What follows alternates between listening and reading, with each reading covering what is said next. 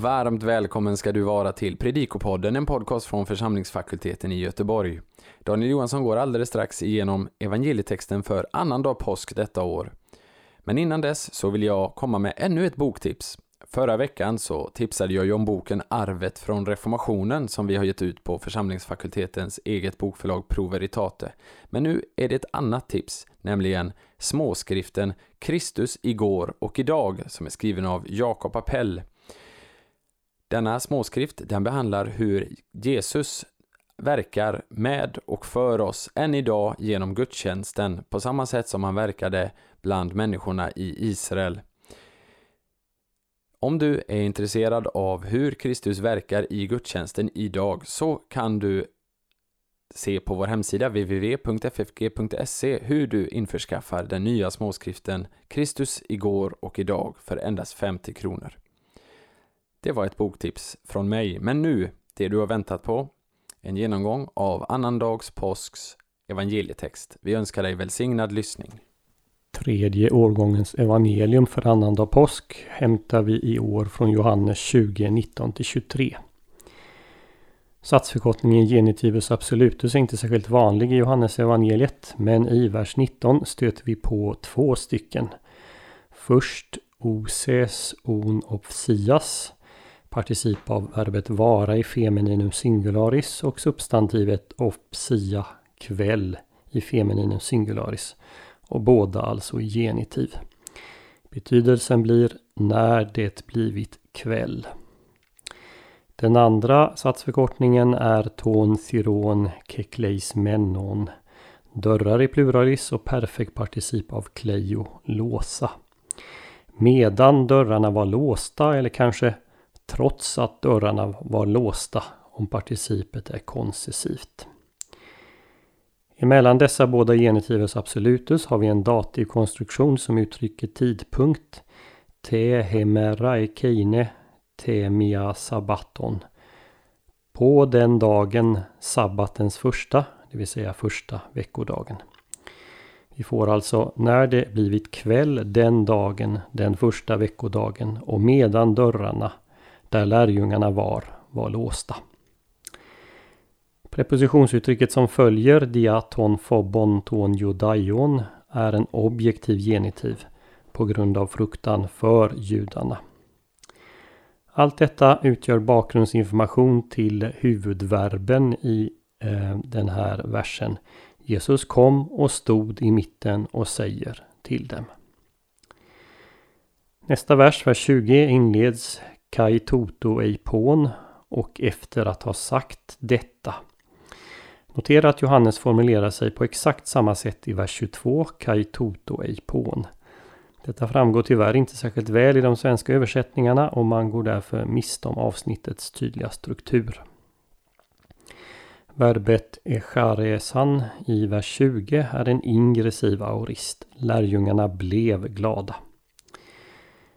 Notera i vers 21 att två olika verb används för att sända. Apostello och pempo. Det senare verbet är det vanligare hos Johannes. Men i hans användning så tycks de båda verben vara utbytbara med varandra. Alltså de har precis samma betydelse.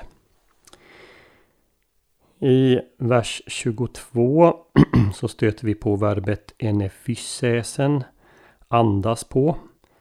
Det är ett så kallat hapax legomenon. Det förekommer bara här i Nya Testamentet. Men i Septuaginta används det på några ställen där det beskriver hur Gud skänker liv. Så som i Första Mosebok 2.7 i skapelseberättelsen, Första Kungaboken 17.21 och Hesekiel 37.9.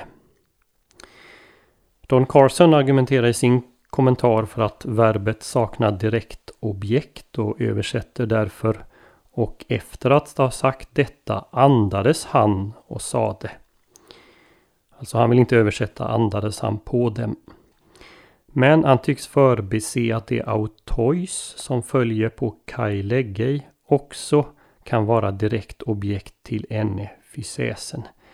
Det vill säga att autois till dem är objekt till båda verben andas på och säga.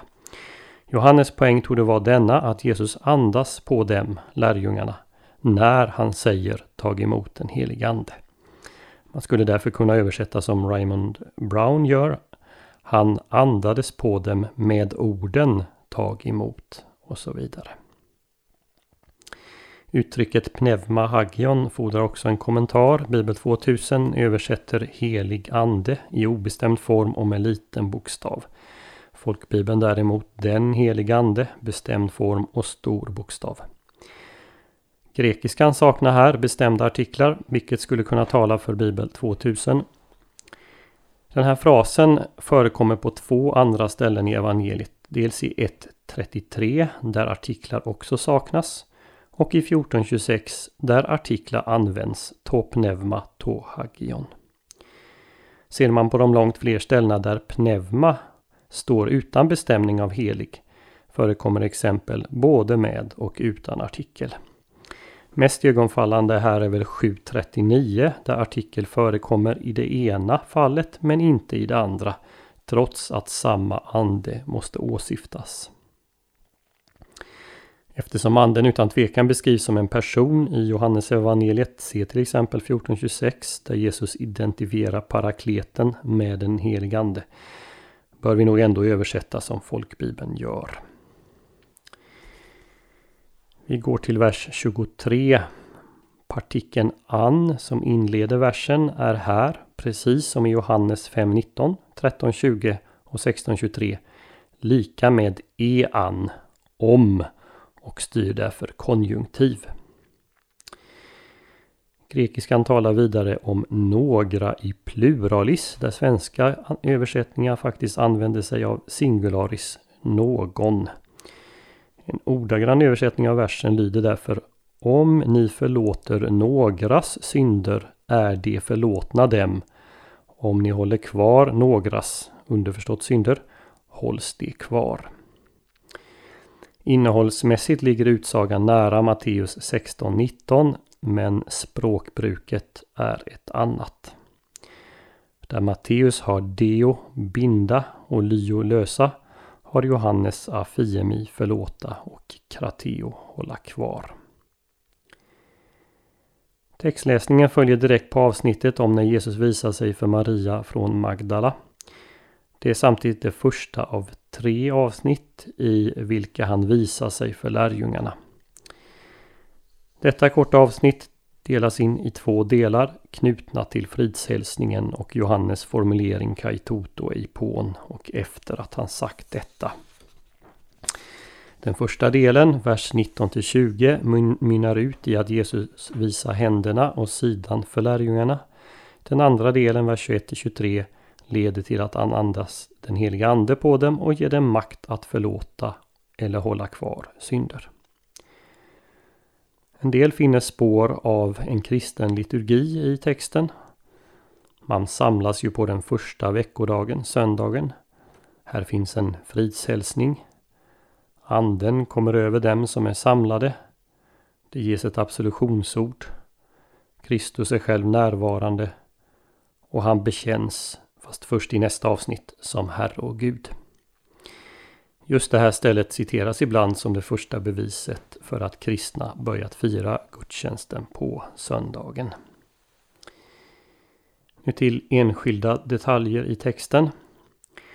Formuleringen Te hemerra ekeine på den dagen, den kan anspela på några ställen i Jesu avskedstal, nämligen 1420, 1623 och 26, där samma uttrycks Eh, uttryck används.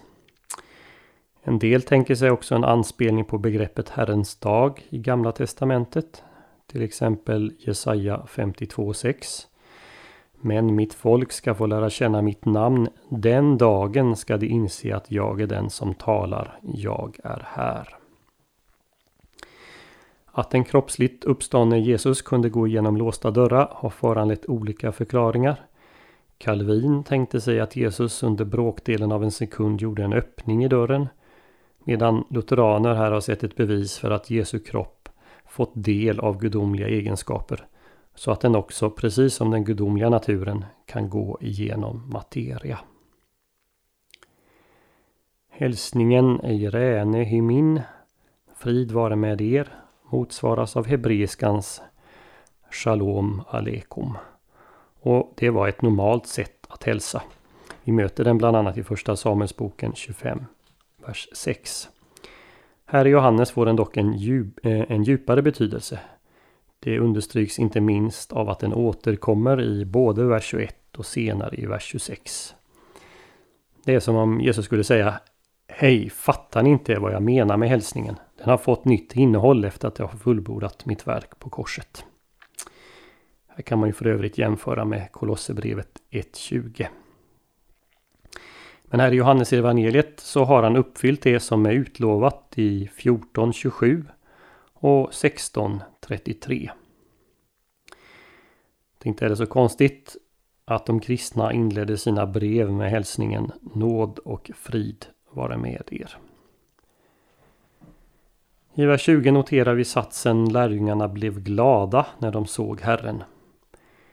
I 14.28 hade Jesus sagt till dem att de skulle vara glada och i 16.20 respektive 22 hade han lovat att de skulle bli glada när de såg honom igen och det blir de nu.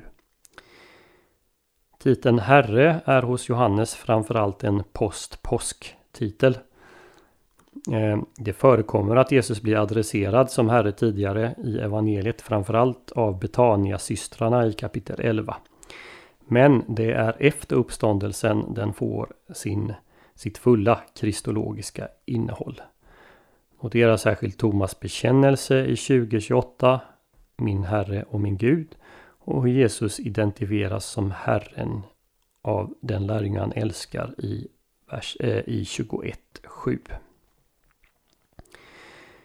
Jesus framställs genomgående i Johannesevangeliet som den som är sänd av Fadern. När Jesus nu ska lämna sina lärjungar sänder han dem så som han själv blivit sänd. Det här temat genomsyrar Jesu avskedstal som på många sätt är en förberedelse för den nya situation i vilken lärjungarna blir utsända. Till sist kommer vi till det stora kruxet i dagens text. Vad innebär det Jesus gör med lärjungarna när han säger tag emot den helige ande? Och hur förhåller sig denna händelse till pingstdagen? Det skulle ta för lång tid att gå igenom alla tolkningsalternativ. Jag presenterar därför nu hur jag själv ser på saken. Mer eller mindre alla utläggare är i varje fall överens om att Johannes anspelar på första Mosebok 2.7 där samma verb används när Gud blåser in livsande i människan. Det här verbet att andas eller andas in används också om Elia när han eh, för änkan från Sarefats son tillbaka i livet i första kungaboken 17.21. Eh, där den hebreiska texten säger att Elias sträckte sig ut över pojken tolkas detta i Septuaginta som att han blåste in i honom. Samma verb används också i Sekel 37.9 när liv ges åter till de återuppståndna kropparna.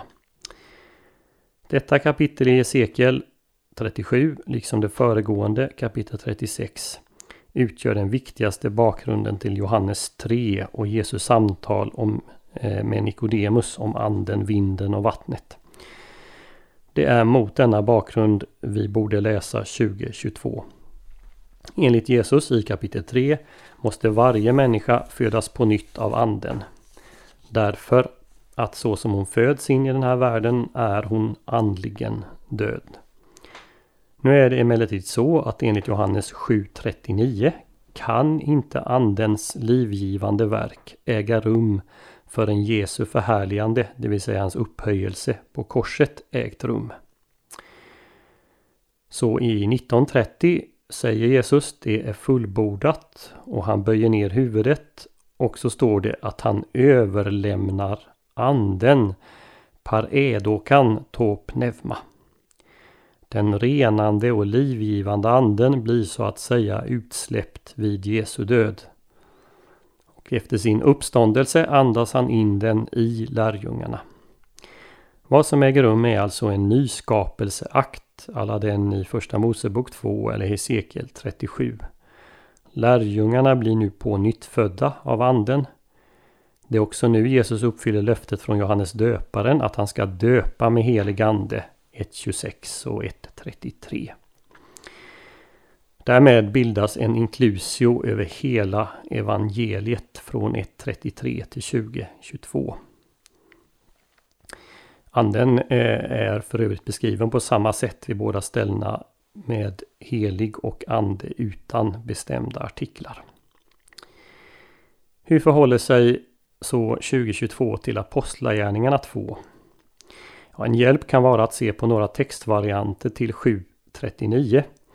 Det föreligger flera sådana till den något gåtfulla satsen Opo gar en pneuma. För anden var ännu inte.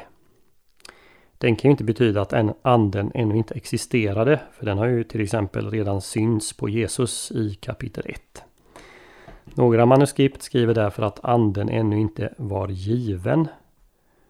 Det stämmer för Jesus ger den på korset och till lärjungarna. Andra handskrifter säger att anden ännu inte var på dem. Det tycks vara en läsart mer i ljuset av Apostlagärningarna 2. Men det Johannes evangeliet talar är om ett i dem. I Johannes 14.17 står det Ni känner honom, det vill säga anden, för han förblir hos er och ska vara i er. Kai en hymin estai. Det är detta som uppfylls när Jesus andas in i dem på påskdagens kväll. Vi hoppas att denna genomgång får bli till hjälp och välsignelse för dig som har lyssnat. På vår hemsida www.ffg.se kan du hitta information om hur du kan stödja fakultetens arbete, som till exempel den här podcasten. Ett sätt att stödja är att skänka en gåva genom Swish. Församlingsfakultetens Swish-nummer är 123 100 84 57. Alltså 123 100 84 57. Mottagaren som anges är Peter Isak Bens utbildningsstiftelse. Märk gärna gåvan FFG Podcast om du vill stötta just denna podden. Så önskar vi allt gott och Guds välsignelse.